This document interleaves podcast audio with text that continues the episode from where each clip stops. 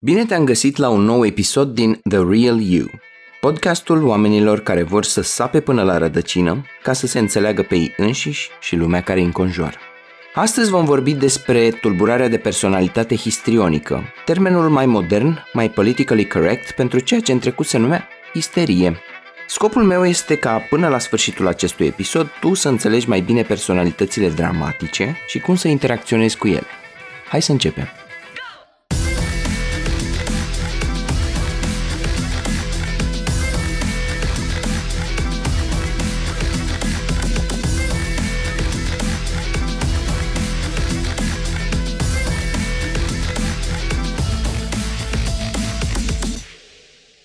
În seria despre tulburările de personalitate, e important să știm că ele nu sunt boli mentale, ci pur și simplu niște patternuri care apar în mod foarte pronunțat în comportament și în emoții. Nu e ca și cum ai diagnostica pe cineva cu anemie sau cu diabet sau cu o fractură de tibie, unde treaba e mult mai clară.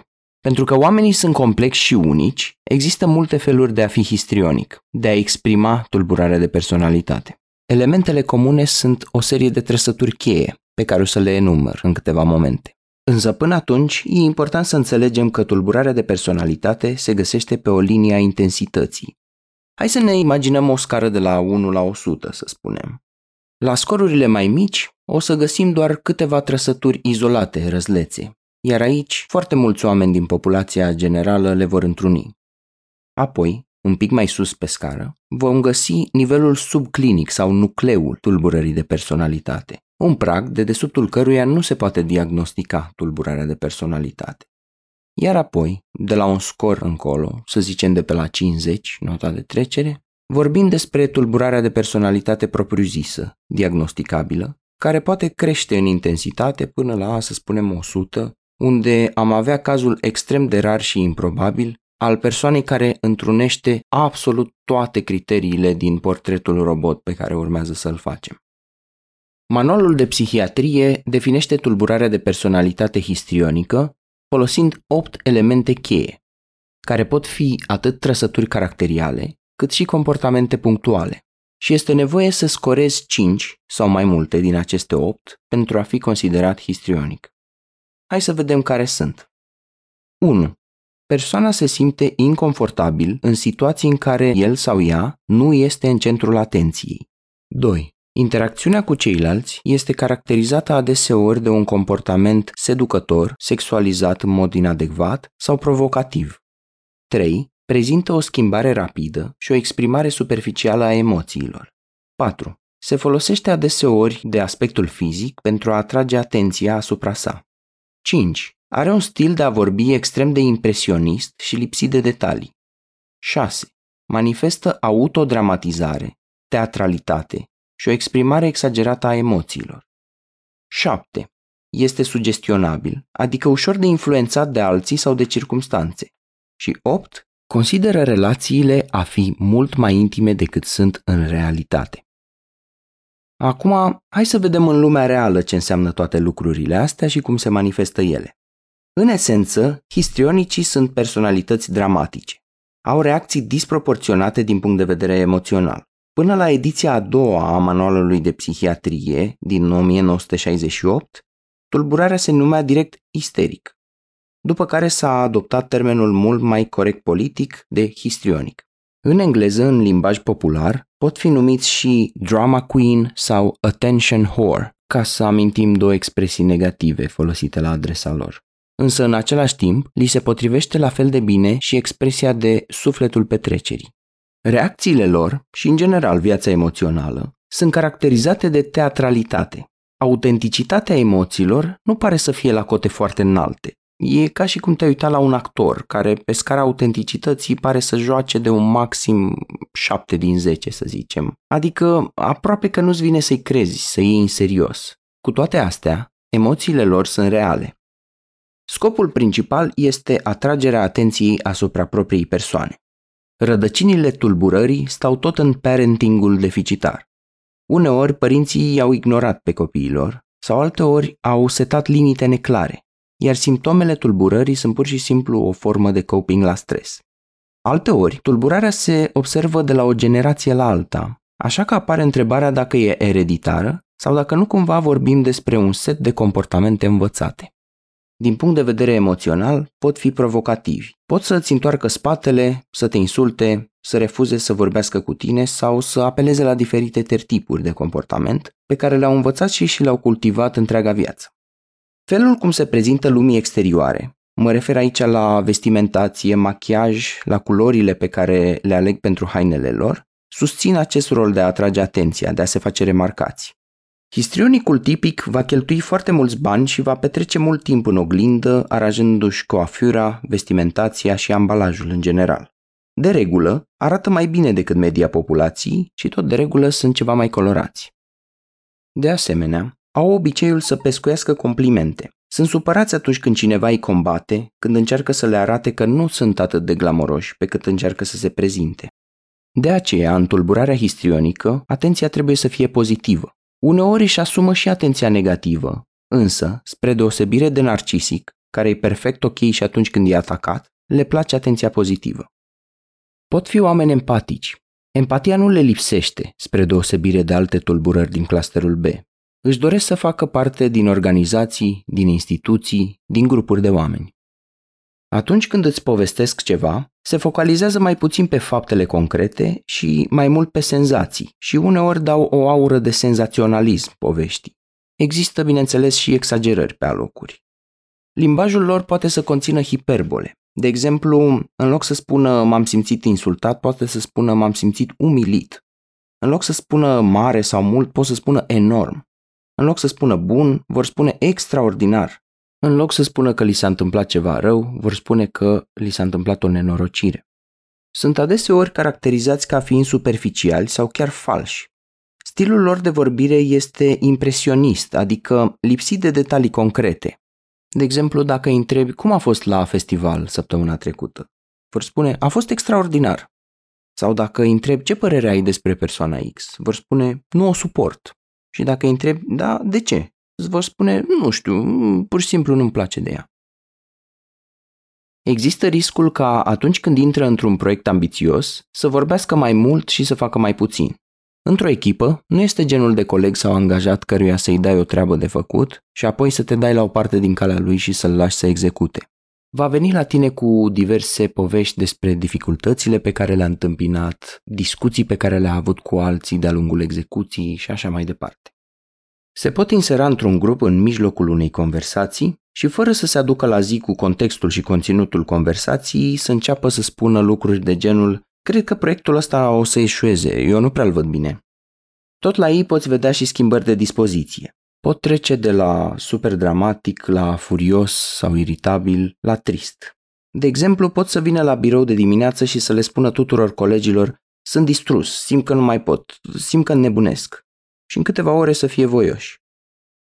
Unul dintre exemplele celebre pe care le-am studiat era o captură de ecran după o conversație pe WhatsApp, în care o tipă, în procesul de a se despărți de prietenul ei, îi spunea Îmi pare rău că m-am purtat așa cu tine. Te rog frumos, iartă-mă, nu, nu a fost ok că m-am purtat așa. După care, la destul de puțin timp după ce vedea că nu-i răspunde, îi spunea să te ia naiba de prost, nu mai vorbesc niciodată cu tine și te rog frumos să nu mă mai sun niciodată. Vă dați seama că genul ăsta de reacții emoționale devin bombă în momentul în care le combin cu câteva liniuțe de cocaină, de exemplu. Bineînțeles, se pot plictisi foarte repede. O zi fără stimulare emoțională, fără un pic de roller coaster, e plictisitoare. Așa că tânjesc după un pic de noutate, după varietate, după un pic de stimulare. Rutina și stabilitatea sunt ceva mai puțin atrăgătoare.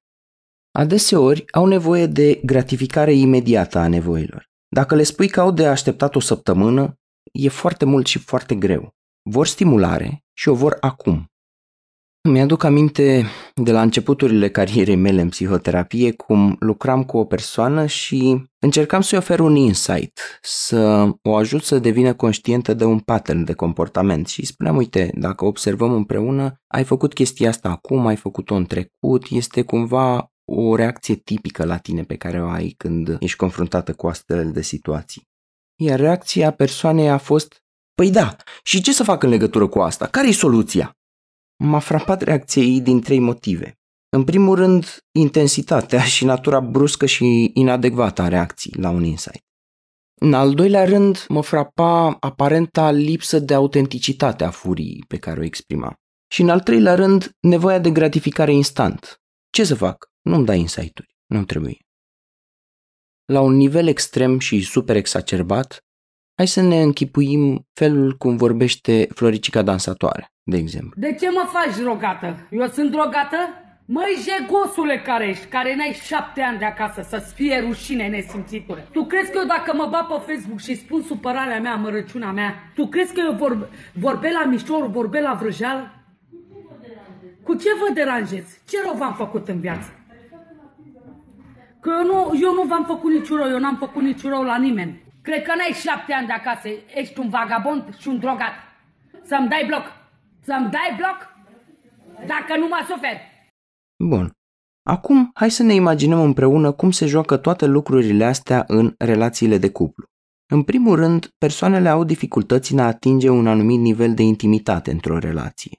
În psihologie vorbim despre mai multe feluri de intimitate. Intimitatea emoțională, când poți să îți pui sufletul pe tavă în fața cuiva și să te deschizi în legătură cu ceea ce simți. Intimitate fizică, chiar și intimitate financiară, de exemplu, când îți împarți finanțele cu partenerul de cuplu. Tulburarea histrionică este încă una dintre personalitățile din cluster B pentru care intimitatea înseamnă intensitate. Adeseori folosesc emoțiile pentru a-și manipula partenerul. Se folosesc de emoțiile partenerului sau de propriile emoții. Furie, silent treatment, provocare. Acum te bombardează cu atenție, apoi se izolează de tine. La un moment dat poate fi foarte nevoiaș și super dependent, iar în altă zi nu are nevoie de tine și spune pleacă de aici, lasă-mă. Alteori sunt extrem de provocativi și nu se lasă până nu obțin o reacție din partea ta. Îți trimite semnale mixte. A, deci vrei să spui că... A, deci nu-ți place de mine, deci nu-ți convine. Deci vrei să spui că nu mă suporți. A, apropo, vă sună familiar? Sunt sigur că puteți să vă gândiți la cel puțin un exemplu de interacțiune cu un om care s-a purtat așa cu voi, măcar o dată în viață. În momentul în care ajung să aibă o relație intimă sănătoasă și stabilă, ghici ce se întâmplă. Se plictisesc. La fel ca și narcisicii, sunt înclinați spre relații extraconjugale, pentru că au nevoie de intensitatea aceea de admirație, de atenție și de stimulare emoțională. Așa că, de îndată ce o relație normală intră pe un făgaș, devine plictisitoare și au nevoie să caute stimularea în altă parte. Asta nu înseamnă că toți histrionicii au relații extraconjugale, ci, cum spuneam mai devreme, există o înclinație, la fel cum există la aproape toate tulburările din clusterul B, însă din motive diferite. Pot avea tendința să sexualizeze interacțiuni care nu au o componentă sexuală, inclusiv în contexte în care nu e adecvat, de exemplu într-o ședință la birou sau la o mormântare, să zicem. Poate chiar și fără să vrea, li se poate întâmpla să flirteze cu avocatul, cu mecanicul care le repară mașina, iar apoi li se poate întâmpla să fie surprinși de reacția pe care o au oamenii la astfel de comportamente. Asta pentru că există tendința să considere relațiile mai intime decât sunt în realitate par să nu aibă capabilitatea să citească, să calibreze foarte bine gradul de intimitate și de profunzime, de deschidere, pe care îl are interacțiunea cu un om.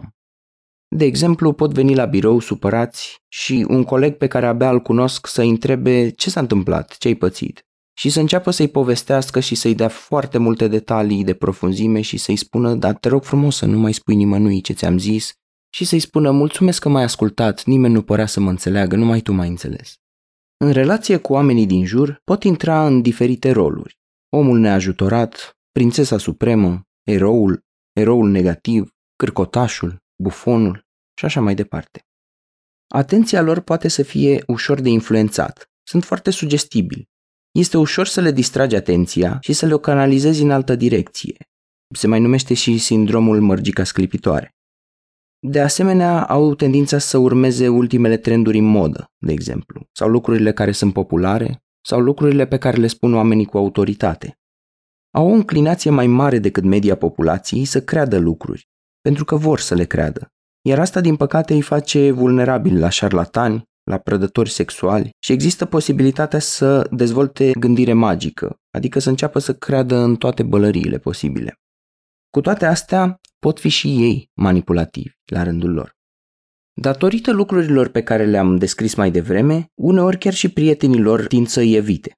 Pentru că vor mereu să fie în centrul atenției și sunt inconfortabili atunci când nu sunt și pentru că mereu încearcă să-i manipuleze pe ceilalți și să obțină și mai multă atenție. Practic, nu există limită superioară a cantității de atenție pe care o pot primi și nu se vor mulțumi nici cu toată atenția din lume. Ori duc mereu discuția înspre sexualitate, seducție, relații, încercând să îi impresioneze pe cei din jur.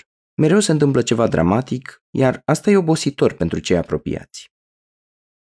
Poate apărea tendința să nu joace după reguli. Mi-aduc aminte că, la un moment dat, acum mulți ani, eram facilitator de team building pentru o companie multinațională din Ardeal și am primit un grupuleț de 10 oameni pe care trebuia să-i trec prin diferite etape ale unui joculeț și să le explic regulile la fiecare fază.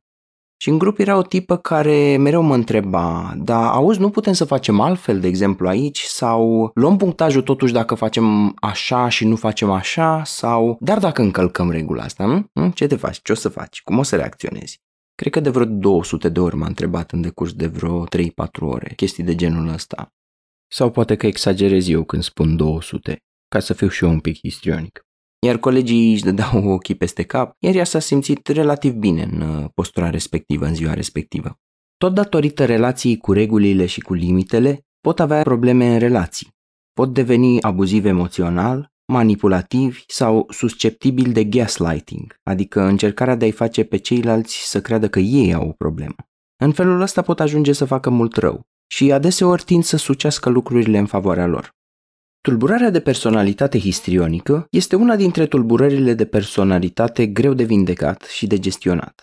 Pentru că rușinea este foarte adâncă, ghici care este frica lor supremă. Dacă o să fiu onest cu felul cum mă simt, în legătură cu mine însumi și în situațiile astea, s-ar putea să fie adevărat ceea ce descoper. E posibil să nu mă iubească nimeni. Mi-e teamă să merg în direcția aia, mi-e teamă chiar și să o iau în calcul. Așa că adeseori se mulțumesc cu surogatul iubirii, numit atenție superficială, pentru că alternativa ar fi groaznică. Intimitatea, autodezvăluirea și onestitatea sunt destul de inconfortabile, așa că folosesc emoțiile ca pe un mecanism de coping, ca pe un paravan, o formă de distragere. La capitolul O problemă nu vine niciodată singură, tulburarea de personalitate histrionică poate să ducă pe alocuri și la depresie clinică, de la respingerea primită, de la abandon, de la dezamăgirea suferită în relații, sau anxietate. Între 32 și 52% dintre histrionici pot dezvolta anxietate datorită intensității emoțiilor pe care le simt. Tulburarea de personalitate histrionică se mai temperează odată cu vârsta. În jurul vârstei de 50-60 de ani, simptomele încep să se mai estompeze, iar amplitudinea variațiilor emoționale începe să fie din ce în ce mai mică și oamenii să fie mai așezați și mult mai asemănători cu media populației. Există și oameni care sunt capabili să își țină în frâu propria tulburare histrionică, iar aceștia sunt oameni care devin foarte onești cu ei înșiși. În orice caz, societatea ar fi mult mai puțin colorată fără ei. Hai să vorbim puțin despre cum te porți și cum interacționezi cu oamenii cu înclinații histrionice. Îi poți întâlni la birou, în cuplu sau în familie.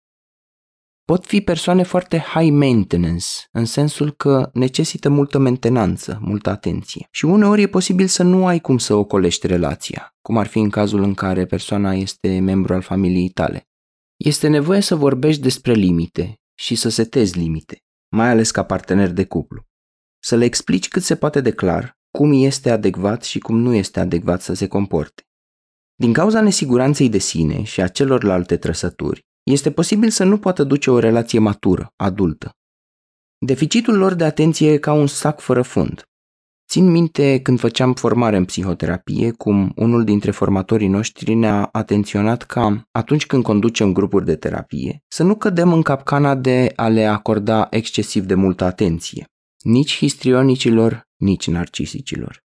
Când eram în facultate, o colegă de-a mea a organizat un grup experimental de terapie, în care a invitat mai mulți oameni, în care venise și o tipă care ar fi vrut dacă se putea să vorbim numai despre ea, despre dramele ei, despre relațiile ei, despre cuceririle ei amoroase și așa mai departe. Colega mea a căzut în capcana de a încerca în mod onest să-i ofere suport psihologic, spunându-i Dar uite, ai putea să încerci să faci chestia asta sau te-ai gândit că atunci când tu ai reacția X se întâmplă Y și așa mai departe. Iar tipa ricoșa mereu și spunea, nu, dar vai, eu nu sunt așa, dar așa am fost eu dintotdeauna, dar eu nu pot să fac asta, dar problema mea nu poate fi rezolvată, dar drama mea este infinită. Asta e ceea ce numim noi în psihoterapie clientul de tip da, dar nu, care vine, îți prezintă o problemă, o atitudine de tip uite cât de afectat sunt și nu ai ce să faci. Din păcate, la histrionici nu e ca și cum dacă îi acorzi multă atenție o să spună la un moment dat Ok, mi-am primit doza, acum sunt ok. Este foarte important să te educi în legătură cu tulburarea de personalitate histrionică. Află cât mai multe despre cum funcționează și la ce să te aștepți. Ține minte că vor deveni extrem de manipulativi și va fi nevoie să le expui tentativa de manipulare și să te focalizezi pe a nu ceda în fața lor. Câteodată, vor lua măsuri extreme ca să își atingă scop. Vor călca pe cadavre. Nu ceda în fața amenințărilor. Și ține minte că oamenii învață cum să se poarte cu tine pe baza a ceea ce accepti din partea lor. Dacă ai setat un precedent, se poate întâmpla din nou și din nou. Nu lua personal lucrurile pe care ți le spune. Dacă intri în defensă, practic îi acorzi atenție. Există o tehnică numită Observe, Don't Absorb, pe care o să o discutăm din plin atunci când ajungem la tulburarea de personalitate narcisică. Am fost la un moment dat cu o tipă care avea nivelul de onestitate ca să recunoască și să spună chestiile alea pe care ți le-am spus, ți le-am spus doar ca să te rănesc. Ține cont că pot fi foarte alunecoși. Dacă vrei să gestionezi un conflict cu ei sau să negociezi ceva cu ei, e ca și cum ai încerca să prinzi mercurul. Îți alunecă, îți fuge, îți scapă printre degete. Sare imediat de la ofensă la defensă, la dramă, la argumente irelevante și poate deveni obositor să gestionezi o astfel de discuție. Pe alocuri, dacă nu ai de ales, poți să devii tu însuți manipulativ. Pare să funcționeze atunci când îi flatezi, când le faci complimente. La fel poate să funcționeze și când devii condescendent și le vorbești de sus. La fel funcționează și distragerea atenției despre care vorbeam mai devreme. Câteodată, când sunt în mijlocul unei flăcări imense de emoții și găsești ceva suficient de interesant cu care să le atragi atenția, s-ar putea să uite complet de drama cea mare pe care o trăiau mai devreme. Cu toate astea, e bine să știi că lucrurile pe care ți le-am spus mai devreme nu funcționează în toate cazurile. E posibil să nu vrea să meargă la terapie, pentru că s-ar putea să nu conștientizeze o nevoie de transformare, de schimbare. Singurele momente în care ar putea să fie înclinați să apeleze la terapie atunci când trec printr-o criză majoră, cum ar fi, de exemplu, o despărțire. Bineînțeles, mulți oameni întreabă, există vindecare? Ca și în cazul altor tulburări de personalitate, vorbim mai degrabă despre coping, despre adaptare la natura tulburării, despre felul cum putem să o ținem în frâu. Poate să fie nerezonabil să ne așteptăm de la cineva ca astăzi să aibă manifestări histrionice, iar mâine să fie cu totul alt om. Până la urmă, au repetat toată viața aceste comportamente. Esența e să înțelegi foarte bine ceea ce fac, să înțelegi dinamica tulburării și să îți construiești cărări pe lângă ofensele care ar putea să te afecteze. Bineînțeles, e ușor de zis, super greu de făcut chestia asta. Așa că îți rămân la dispoziție setarea de limite, controlul propriilor emoții, acceptarea criticii, acceptarea respingerii și gestionarea sentimentelor pe care le ai drept reacție la respingere. Poate să fie pentru tine un exercițiu extraordinar de control emoțional. Hai să vorbim acum despre terapie și despre tratament. Oamenii cu tulburare histrionică nu consideră ca o problemă, deci nu caută terapie în general. În plus, nu le place rutina și constanța, tind să fie nerăbdători. De aceea, terapia poate fi dificilă, pentru că își pot exagera simptomele sau pot să încalce limitele impuse de terapeut. Însă vestea bună este că nu există un distres enorm și nu există multă disfuncționalitate în tulburarea de personalitate histrionică.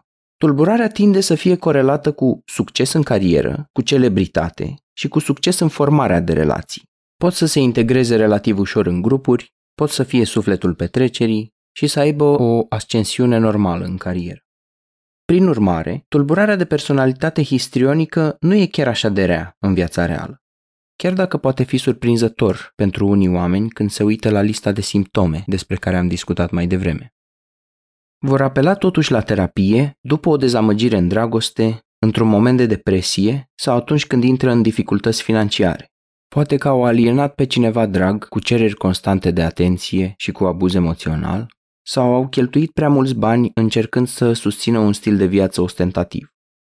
În terapie, discuția despre priorități și despre onestitate este foarte importantă. Ce pui pe primul loc? Atenția superficială primită din partea celorlalți, în detrimentul calității vieții sau calitatea vieții? Gen. Dacă oamenii ajung la nivelul profund de onestitate în care să conștientizeze nevoia de schimbare, de transformare, atunci e posibil să fie nevoie de terapie de profunzime și de durată, pentru că se vor face săpături adânci după emoțiile fundamentale care au generat acea nesiguranță și acea rușine care stau la baza tulburării de personalitate histrionică. Va trebui să îți găsești un terapeut foarte bun, care stăpânește arta subtilă a echilibrului între a fi empatic față de tine și a-ți dărâma defensele pe care ți le-ai construit. În ceea ce privește terapia de grup, părerile sunt împărțite. Unii o consideră bună, pentru că în terapia de grup se lucrează felul cum relaționăm cu alți oameni. Jocurile de rol și tehnicile psihodramatice pot ajuta la recunoașterea și reducerea simptomelor. Alții spun că terapia de grup nu este recomandată pentru că ea reprezintă un trigger, mai ales pentru cei care scorează foarte mult pe scala tulburării histrionice.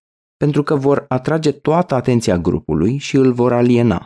Vor juca rolul de victimă, își vor exagera simptomele, vor intra în conflicte cu membrii grupului, vor flirta cu ceilalți oameni din grup și așa mai departe. Așadar, focusul nu este neapărat pe vindecare, ci pe gratificarea nevoii imediate de atenție. De asemenea, se recomandă tehnici de tip minte-corp, cum ar fi practica mindfulness, meditație de diferite tipuri, yoga, tai chi și alte lucruri care ajută la reglarea fină a emoțiilor și la a pune stăpânire pe propria noastră viață emoțională. E super important de știut că terapia de familie e foarte bună pentru a echilibra dinamicile dinăuntrul familiei, felul cum răspund ceilalți membri ai familiei, în așa fel încât membrii familiei să-și recunoască rolurile în care intră și cum să facă să iasă din ele.